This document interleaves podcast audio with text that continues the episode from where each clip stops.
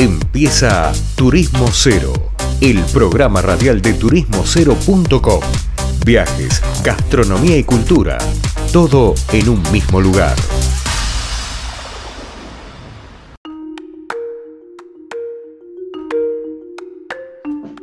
Queridos oyentes, estamos llegando a un nuevo final acá en Turismo Cero Radio y seguimos un poco hablando de lo que nos gusta, la gastronomía. Para eso, de la industria del vino, tenemos a Mauro Marcó Levi desde Mendoza. ¿Qué haces, Mauro? ¿Cómo andás?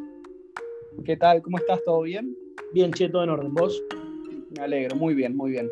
Un día nublado acá en Mendoza, pero, pero fresquito y, y lindo. Me alegro, con el cordón de plata de fondo. Exactamente, ya se puede ver, se asoman los picos nevados, así que cada vez se va poniendo más bonito. Qué lindo, qué lindo. Pero bueno, hoy, qué vamos a Bueno, hoy vamos a hablar un, un tema eh, muy fácil y, y rápido y, y conciso que es la pizza y el vino, ¿no? Algo que, que todos consumimos y, y muchas veces eh, no, no, no, no lo disfrutamos como tiene que ser. O muchas veces está esto, este tabú, no, no tabú, sino mito, perdón, de que la pizza va con la cerveza, ¿no? Y, y- y podemos darle una oportunidad al vino y, y acompañar a la pizza porque puede funcionar muy bien. Sí. Eh, así que voy a explicar un poquito cómo maridar con los vinos, qué tipo de vinos acompañar y todo eso. Básicamente, lo primero, que, lo primero que tenemos que saber es que las pizzas son comidas que no tienen mucha intensidad, como por ejemplo la carne.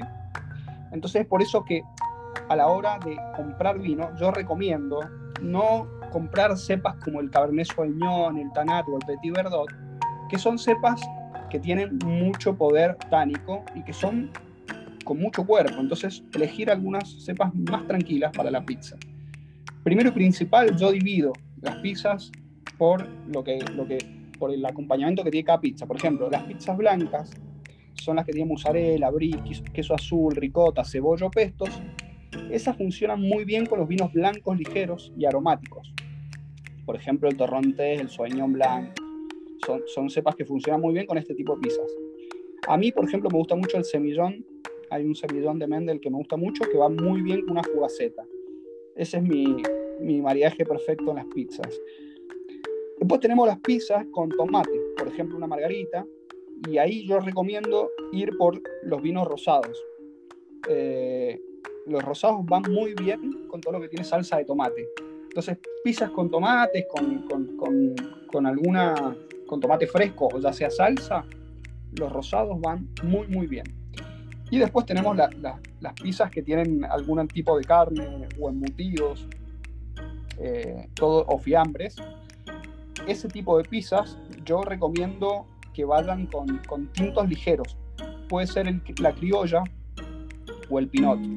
Este estas dos cepas son tranquilas, muy ricas y van muy bien con este tipo de pizzas. Obviamente, eh, estos son solo recomendaciones, ¿no? Esto es muy personal, yo solamente intento darle algunos tips y consejos para, para que el paladar acompañe muy bien la comida y el vino, nada más. Así que bueno, eso es un poco el tema de las pizzas y el vino. Y vos sabés que, bueno, vos sos más chico que yo, pero en la época de los 90 se puso de moda la pizza con champán. Habrás escuchado que Menem, expresidente fallecido hace poco, decía que tomaba pizza con champán. ¿Qué onda eso? Sí. También puede ir muy bien la pizza de champán. Es algo que no lo nombré, pero puede ir muy bien. Básicamente porque el champán eh, no, no, tiene, no tiene un cuerpo como un Cabernet Sauvignon, entonces puede ir muy bien con las pizzas. Yo, por ejemplo, acompañaría la pizza que tiene, por ejemplo, la, la fugaceta, podría ir muy bien con, con algún espumante. Eh, champán es importante, es una denominación de origen de la zona de champán de Francia y solo se pueden llamar champán a los champán que son de Francia. En Argentina le podemos decir espumante o espumoso, pero es lo mismo, ¿no? O sea, lo que cambia es la denominación de origen. Sí, Pero sí, funciona muy bien, muy bien con este tipo de pizzas. Sí, a mí, a mí es un maridaje que me gusta. Porque finalmente lo que tratamos de hacer es como algo liviano y un poquito ácido para cortar la- lo graso del queso o algo así, ¿no? Exacta- exactamente, ¿no? La- la- el, el alcohol y la acidez limpian la grasitud de la comida. Entonces funciona muy bien. También algo importante, eh, hay determinados champán eh, o espumantes que tienen método tradicional, el champenois.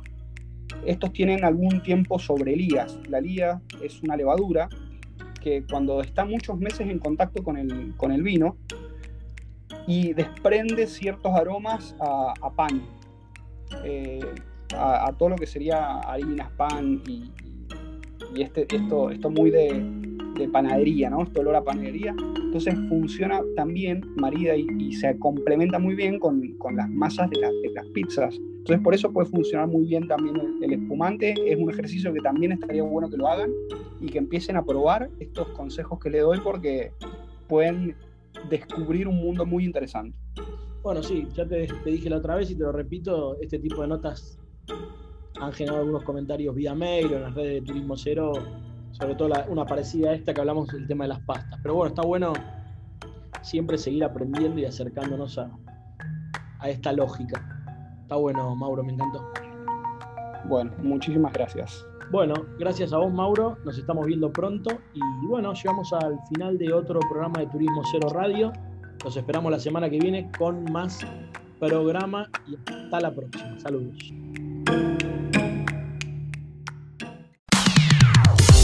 Esto fue turismocero.com en radio. El punto de tu partida de tus viajes.